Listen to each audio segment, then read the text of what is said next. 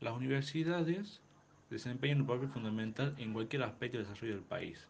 Afrontan, además, el desafío de integrar enfoques diferentes, dada la diversidad de contextos económicos, políticos y sociales en que está inmersa la educación superior. El conocimiento se transforma en obsoleto con velocidad. La tecnología transforma la forma de trabajar con mucha velocidad. Los mercados son cada vez más competitivos.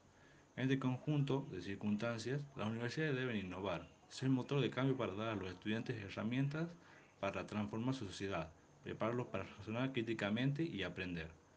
Otra cuestión importante es que las universidades se ocupen de la deserción, analizando la situación de los estudiantes, interviniendo a tiempo y ayudando a disminuirla.